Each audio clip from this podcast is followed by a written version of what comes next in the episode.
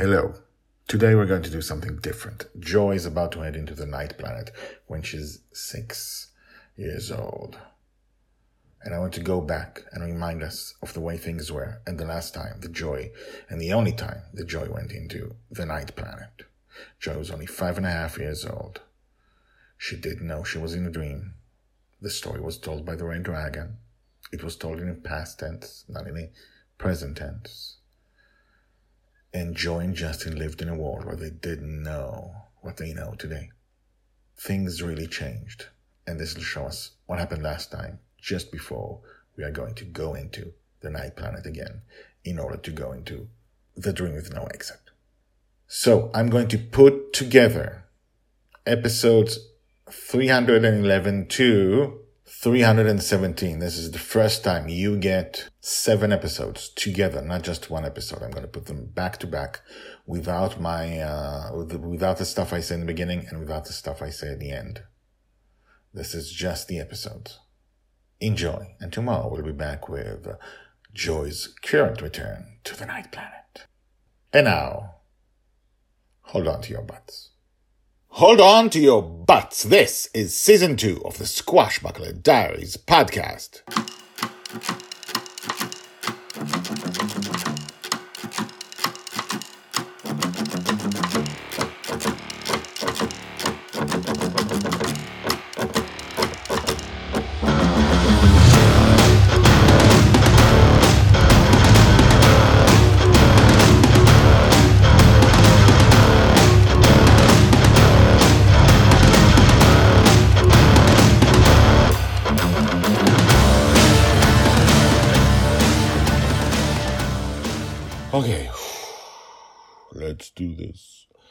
Episode 311 The Girl Who Never Saw Night, Part 7 In Darkness.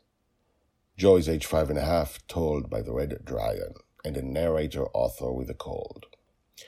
Once Dragonfather had disappeared and his burning torches with him, I could not see Dragonlil on the night planet. My wings opened as I crouched in my new vantage point, automatically about to leap to her help and light the planet sky with the fire of my breath. But I stopped myself. Whatever the trouble, she would need to toughen up.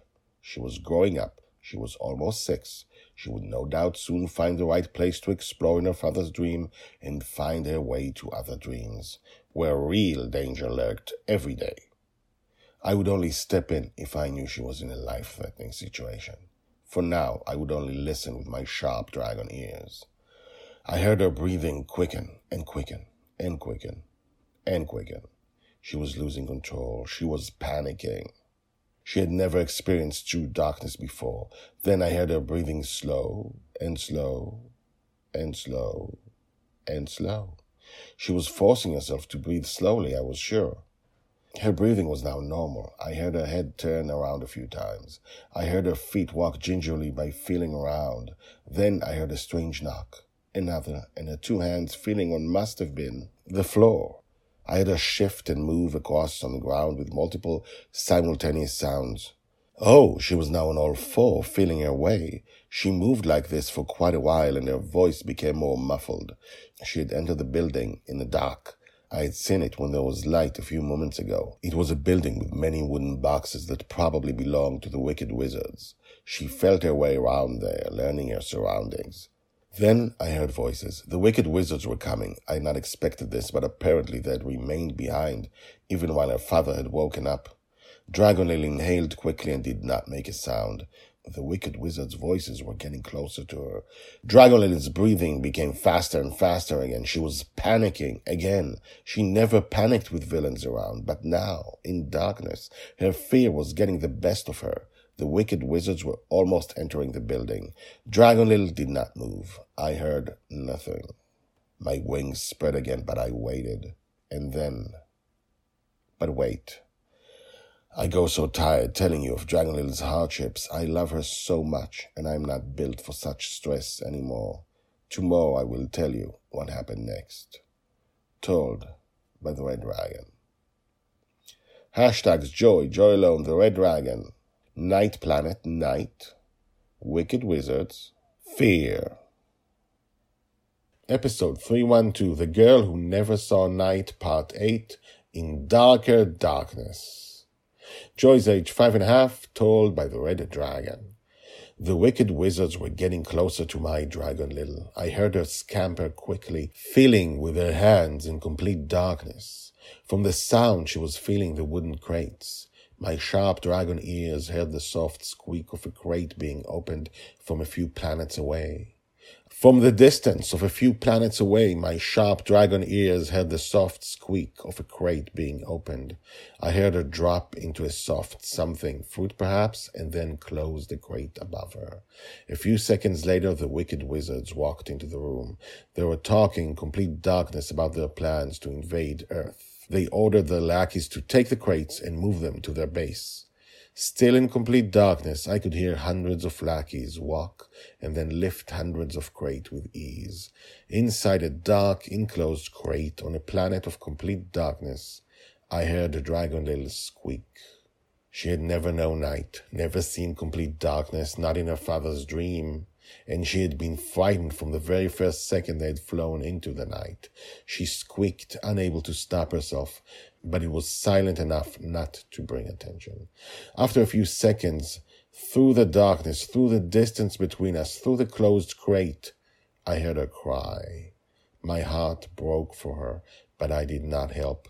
She would need to be strong, to overcome her fear, to survive the horrible dangers that awaited for her outside her dream.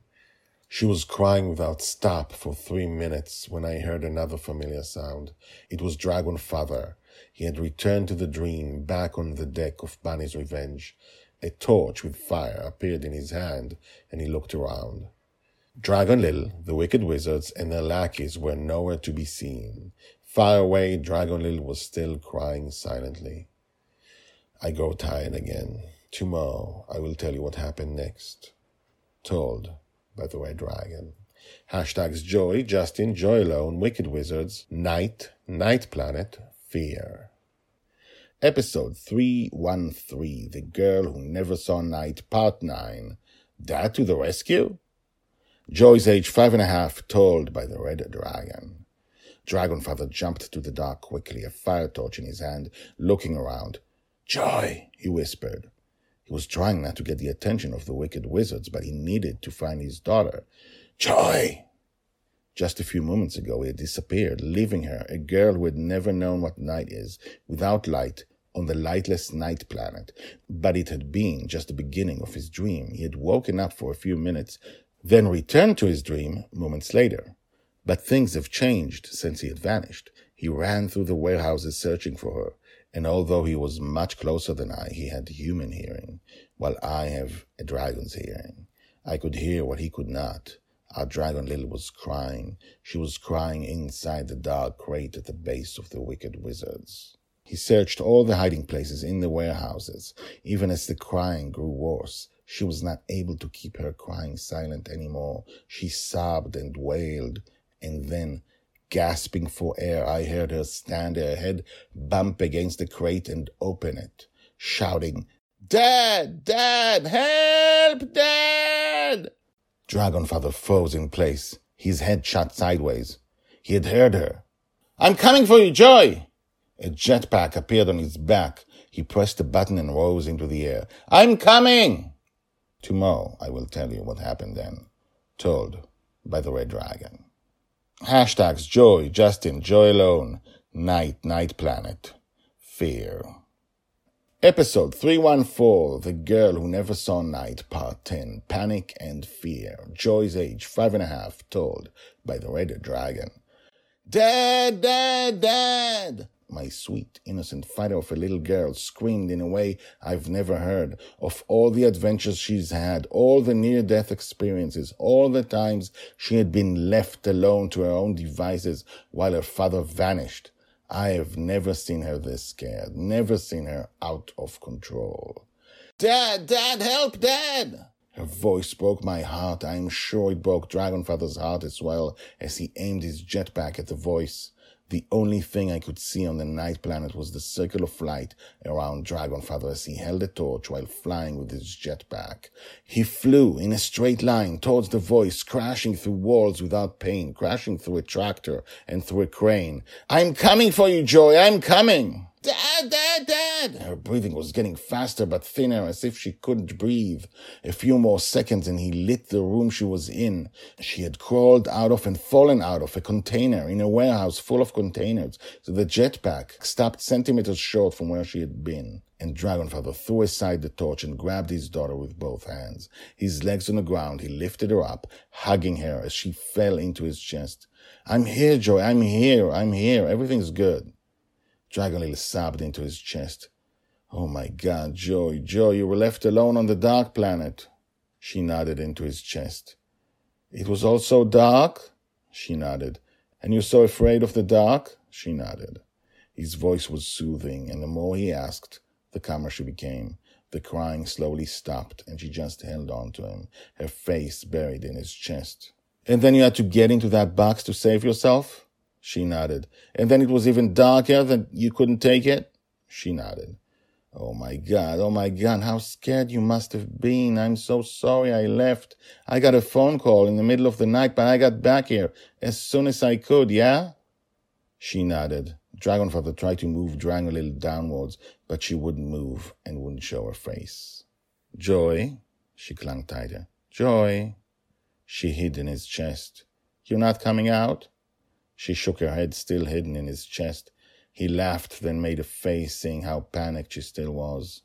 Hmm, he said. No doubt he saw the need to calm her down and take the fear out of her. I'm sure a plan was hatched in his mind for the thing he would do next. But I will tell you more about that tomorrow. Told by the Red Dragon. Hashtags Joy, Justin, Fear, Night, Night Planet. Episode 315 The Girl Who Never Saw Night, Part 11 Return of the Squashbucklers. Joy's age, five and a half, told by the Red Dragon. Wow, you are so brave, Dragonfather told Dragonlil, still holding her face in his chest, as she was still clinging as hard as she could. Inwardly, I nodded, agreeing with Dragonfather. She had shown bravery I have never seen in all the centuries I have lived. I'm scared, she whined into his chest. I'm not brave. You were brave because you were scared, Joy. You were brave because you still did something that was frightening. You saved yourself. You saved yourself until I got there. Dragonlil whimpered, not showing her face. You know how brave you are? She did not respond. Joy, you know how brave you were? She shook her buried head. Today, you are a true squashbuckler. Hmm? That's right. You are the bravest squashbuckler I've ever seen. Hmm? What? What's that? He seemed surprised. Did I just say squashbuckler? Well, that's not a word. I meant to say squashbuckler. He repeated the word again. As I've told you many times before, Dragonlil refuses to say swashbuckler and will only say squashbuckler, which drives Dragonfather crazy. But now he seemed to be surprised he was saying it. I'm saying it wrong, he tried out. Squash, squash, squash, squashbuckler. Dragonlil raised her eyes and looked at him, smiling. I said it again. He seemed frustrated with himself. I'm saying it wrong. You're a great squashbuckler. Uh, damn, I said it wrong again. Dragonlil laughed. Joy, Joy, help me out. Say it right. You're saying it right, she laughed. I'm a squashbuckler. No, no, no. The word is a squash buckler. Damn, what's the matter with me? She laughed again.